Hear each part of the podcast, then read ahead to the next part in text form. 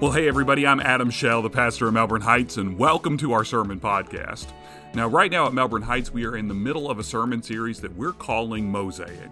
And throughout this series, we are exploring different stories or different pieces from Jesus' time on this earth to see what these stories can tell us about who Jesus is. And just like when you add another piece into a mosaic work of art, it makes the picture a little clearer. Every story that we read about Jesus is going to help us get a clearer picture of who Jesus is. And in this week's episode, we are focusing in on a story of Jesus calling his first disciples. And we're going to see what the good news is that Jesus calls his disciples to. So let's get right into this episode sermon.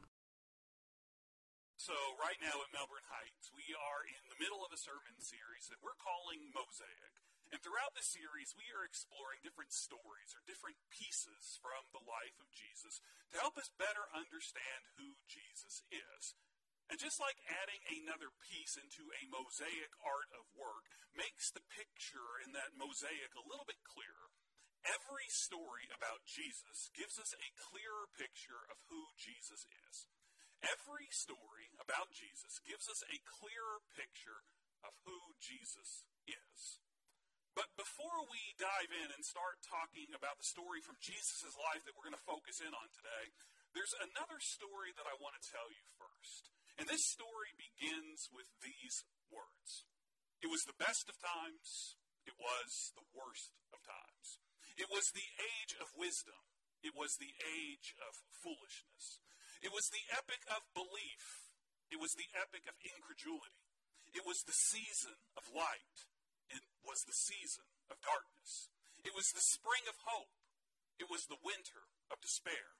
We had everything before us, we had nothing before us. We were all going direct to heaven. We were all going direct the other way. These 85 words, they were first written by Charles Dickens in 1859 as he began to tell one of the most famous tales in the history of fictional literature, A Tale of Two Cities. And these 85 words, they set the scene for us. They set the stage and show us what life was like in London, England, and in Paris, France in 1775. 1775. That's one year before colonists on the other side of the Atlantic would begin a revolution against the British. It was 14 years before another revolution would happen in France that would overthrow the monarchy there. So, in 1775, it was the best of times if you were part of the aristocracy. If you were part of the aristocracy, then you had money and you had power and you had security and you had the knowledge that the, the world's two greatest and most mighty militaries were at your disposal. If you were part of the aristocracy, you had plenty of food on your plate and plenty of wine in your cup. But in 1775, it was the worst of times for everyone else.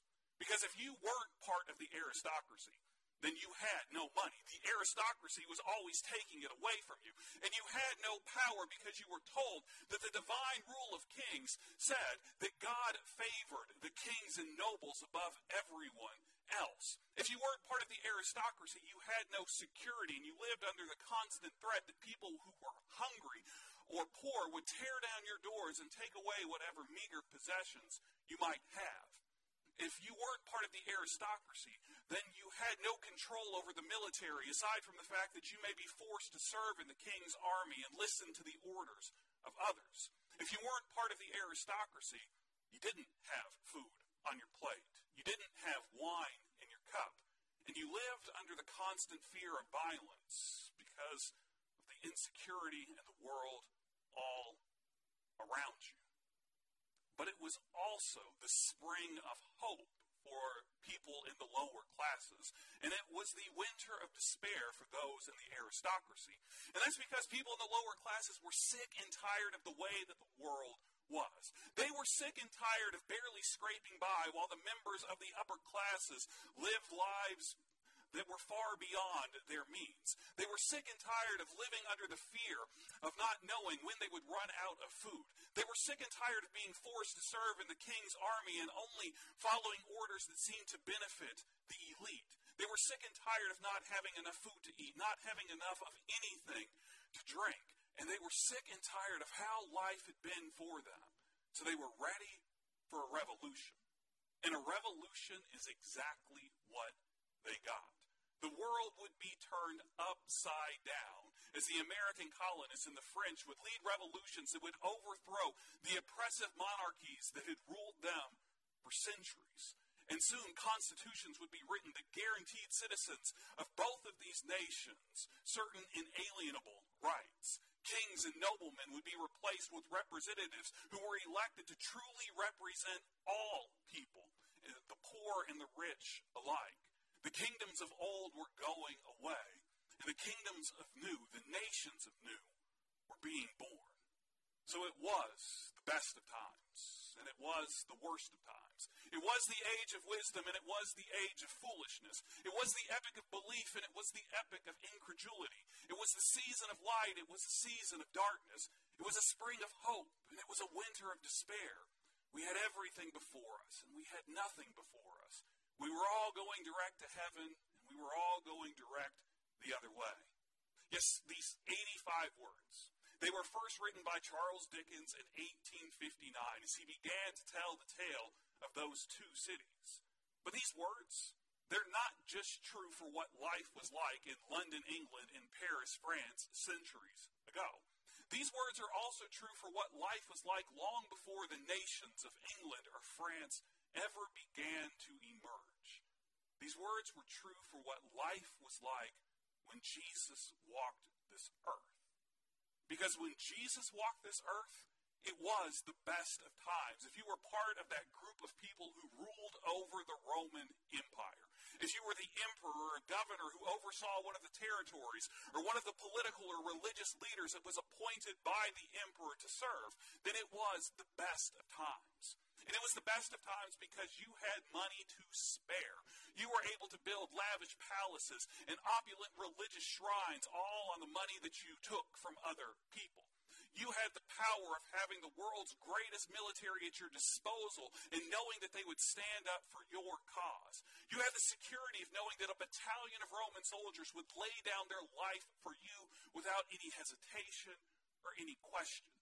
You had plenty of food on your plate. You had plenty of wine to drink. You often attended opulent uh, celebrations and you threw lavish dinner parties yourself where you threw away enough food to feed multitudes. But if you weren't part of that ruling class in the Roman Empire, then it was the worst of times. You didn't have any money at all because the ruling classes constantly overtaxed you and took away what little you did have. You didn't have any power, and you knew that even daring to stand up to the powers that be would be enough to put your life at risk. You didn't have any security because you knew that you could be forced away from your home at any point by a Roman soldier, or that the landowner whose fields you worked and farmed, that they could sell you off to help pay off one of their debts. Your plate was empty, your cup ran dry, and you watched as the pigs out in the royal fields ate better than you did. That's what life was like in the Roman Empire when Jesus walked this earth. And that's what life was like in London, England, and Paris, France, a couple of centuries ago, before the American and French revolutions took place. And as hard as it may be to hear, that's what life is still like for a whole lot of people living in this world today. And that's because we live in a world that values gaining wealth and power even at the cost of other people.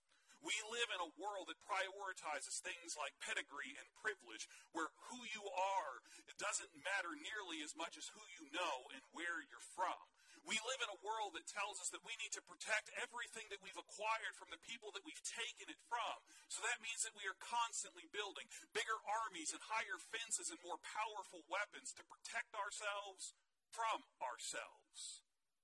To put it simply, we live in a world where we are only worried about ourselves. We live in a world where we are only worried about ourselves.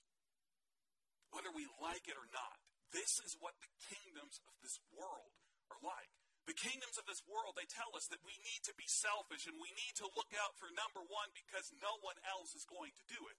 The kingdoms of this world, they tell us that we deserve the very best that this world has to offer. And we also deserve it at the best possible prices.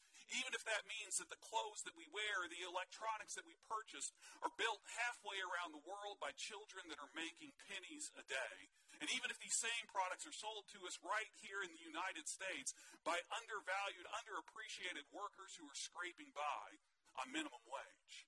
We live in a world where the kingdoms of this world tell us that anyone who isn't just like us is a threat to us, and we need to protect ourselves by attacking them before they can come after us. This is what the world is like for so many people today. Like what the world was like when Jesus walked this earth as well. When Jesus walked this earth, the kingdoms of this world had no problems trying to silence the voice of anyone who opposed them. The kingdoms of this world had no problem imprisoning anyone that they deemed to be a threat. And in the passage of Scripture that we're going to be looking at today, we're going to get a glimpse of what the world was like that Jesus lived so the passage that we're going to be looking at today, it comes from the book of Mark. Now, Mark is the second book that we find inside of the New Testament, and there are, there are essentially two types of books in the New Testament. You either have books that tell you the story of Jesus, or you have books that tell you how you can be a better follower of Jesus. Well, the book of Mark is the first kind of book. It tells us the story of Jesus. So, in the passage that we're going to be looking at today, we're going to see what the world was like that Jesus lived in. So we're going to be looking at Mark chapter 1 together, where we'll start reading in verse 14. So here's what Mark writes Mark writes, After John was put in prison, and we're going to stop right there for just a minute, because those six words, after John was put in prison, they set the stage for everything else that's going to happen in the passage that we're looking. In these six words, they tell us that John the Baptist has been put in prison. And he has been put in prison by the order of the governor who was overseeing the area of Israel in those days, a person who was appointed to that position by the emperor himself. So the governor over Israel in those days was Herod. But what horrible crime had John the Baptist committed in this story that made it so that he needed to be arrested and imprisoned? Well, the book of Matthew, or Matthew's biography of Jesus, it tells us what John the Baptist did. And the horrible crime that John the Baptist committed was that he had the nerve to tell Herod that Herod could not marry his own brother's wife. That's right. Poor old Herod was told that he couldn't marry his own brother Philip's wife by that mean old John the Baptist. Now, can you imagine a more heinous crime than that? I mean, yeah, sure, there's murderers out there, and yeah, there's people that rob banks, and yeah, there's those con artists that will swindle money away from some of the most vulnerable members of society. But this criminal mastermind, John the Baptist, had the nerve to tell Herod, who was one of the most powerful people in the world in those days, what he could, could or could not do. So Herod has John the Baptist thrown into prison. And that's what the kingdoms of this world are like. The kingdoms of this world, they try to silence the voice of anyone who opposes them while they magnify the voices uh, of their own dangerous and destructive messages. The kingdoms of this world have no problem imprisoning people who are innocent, while those who are wicked prosper. But as we continue reading in the book of Mark, we're going to see that all of that is about to change. So let's turn back to Mark chapter 1, where we'll start reading in verse 14 again. So once again, here's what Mark writes. It says, After John was put in prison, Jesus went into Galilee preaching the good news from God. He said, The right time has come. The kingdom of God is near. Change your hearts and lives and believe the good news. So did you hear what Jesus said? Jesus says, the right time has come. The kingdom of God is near. change your hearts and your lives, and believe the good news. Now, just in those couple sentences that Jesus speaks in this passage, that's enough to uplift our spirits because Jesus tells us that something new is coming. But when we read what Jesus says in this passage, it should also leave us asking one great big question. And that question is what is the good news that Jesus is talking about? What is the good news? And I know that that can sound like a funny question to ask inside a church because we talk about good news in the church a lot. We talk about it when we're reading from the Gospels, a genre of literature that literally means good news. It tells us the story of Jesus. We talk about it when we're reading from a specific translation of the Bible that came out back in 1966 called the Good News Translation. We talk about it when we sing hymns with lines that say things like, Tell the good news, tell the good news. And if we keep singing those songs, we even hear what the good news is when we're told that Christ is come. So, what is the good news? When you say that the message, the good news that Jesus is talking about, is the news that Christ is come. But my question for you is is that news enough? Is that good news enough to draw Simon and his brother Andrew and James and his brother John away from their fishing nets and their fishing boats to cause them to leave behind their livelihood so that they can follow Jesus? Because that's exactly what happens right after Jesus proclaims this message in the book of Mark. We'll go back to Mark chapter 1 and I can show you what I mean. Once again, we'll start in verse 14 where Mark writes, After John was put in prison, Jesus went into Galilee preaching the good news from God. He said, The right time has come. The kingdom of God is near. Change your hearts and lives and believe the good news. When Jesus was walking by Lake Galilee, he saw Simon and his brother Andrew throwing a net into the lake because they were fishermen. Jesus said to them, Come, follow me, and I will make you fish for people. So Simon and Andrew immediately left their nets and they followed him. Going a little farther, Jesus saw two more brothers, James and John, the sons of Zebedee. They were in a boat, mending their nets. Jesus immediately called them, and they left their father in the boat with the hired workers, and they followed Jesus.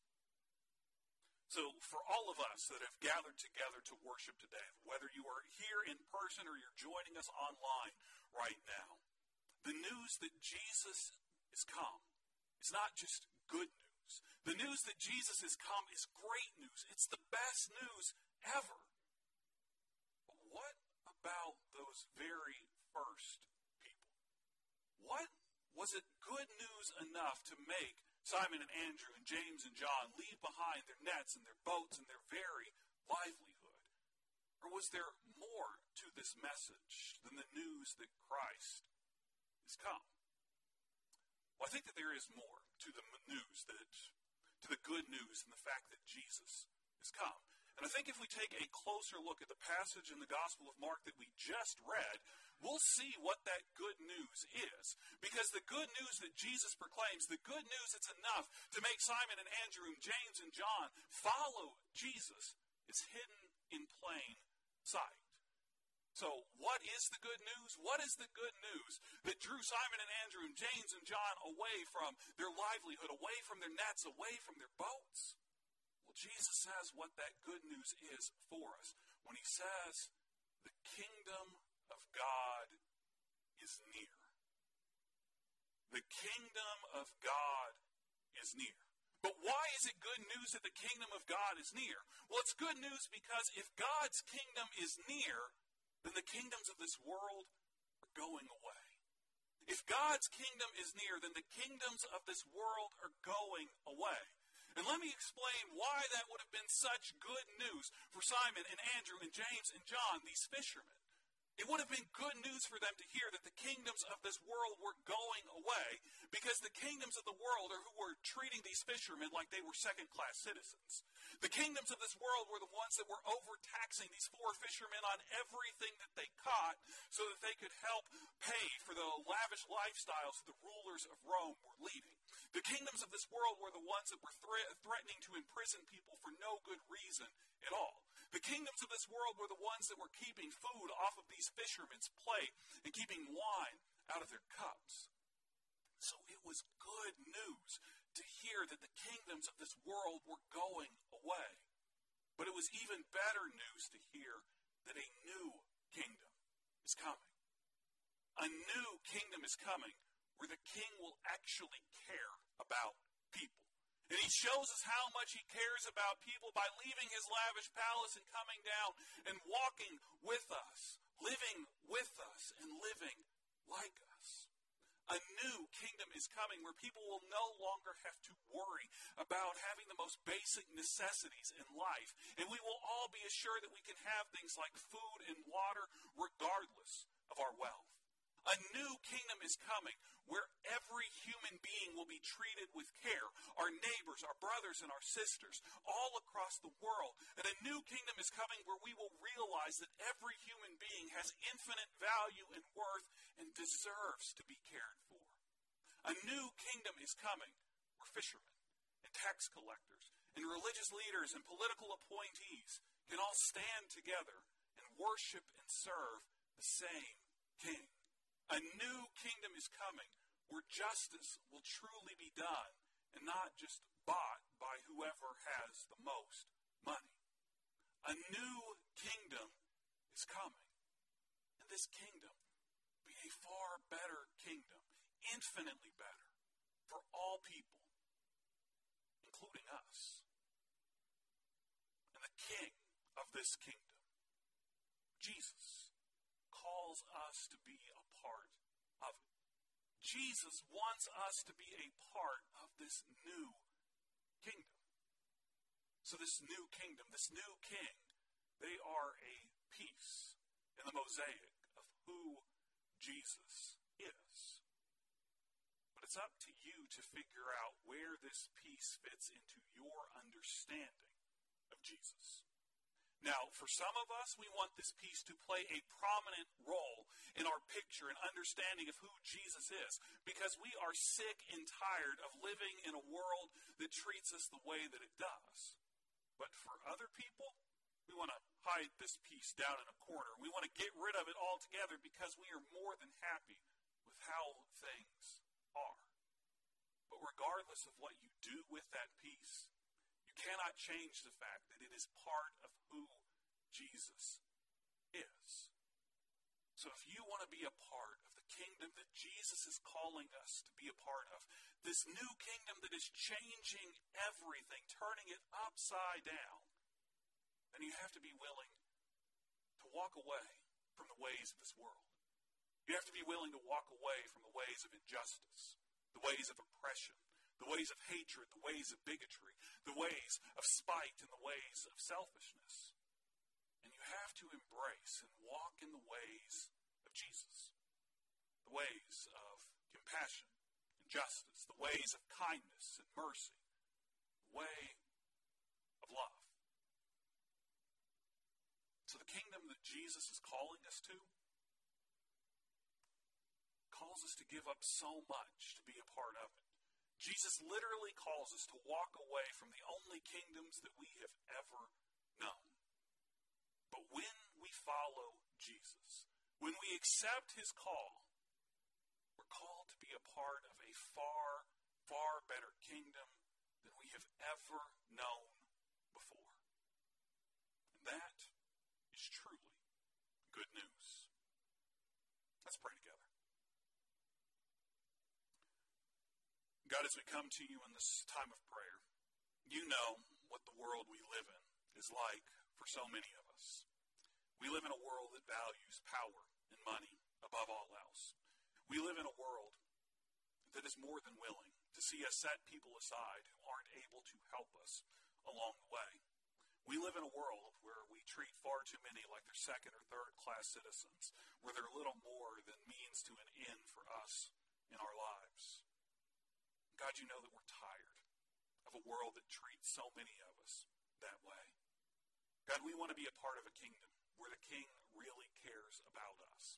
We want to be a part of a kingdom where everyone, all of your children, are taken care of. We want to be a part of a kingdom where every single one of us, regardless of our background or anything that we've experienced, can stand beside one another, worshiping you and serving you.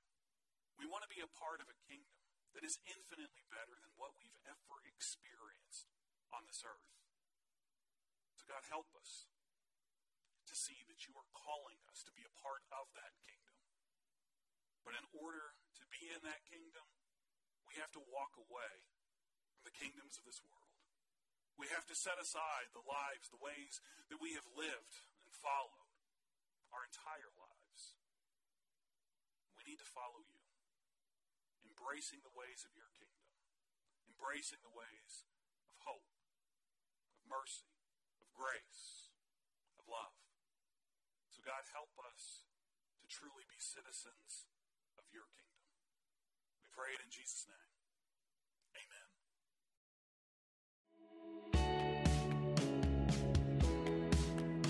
Well, hey, it's Adam again, and I just want to thank you for tuning in to this episode of our sermon podcast.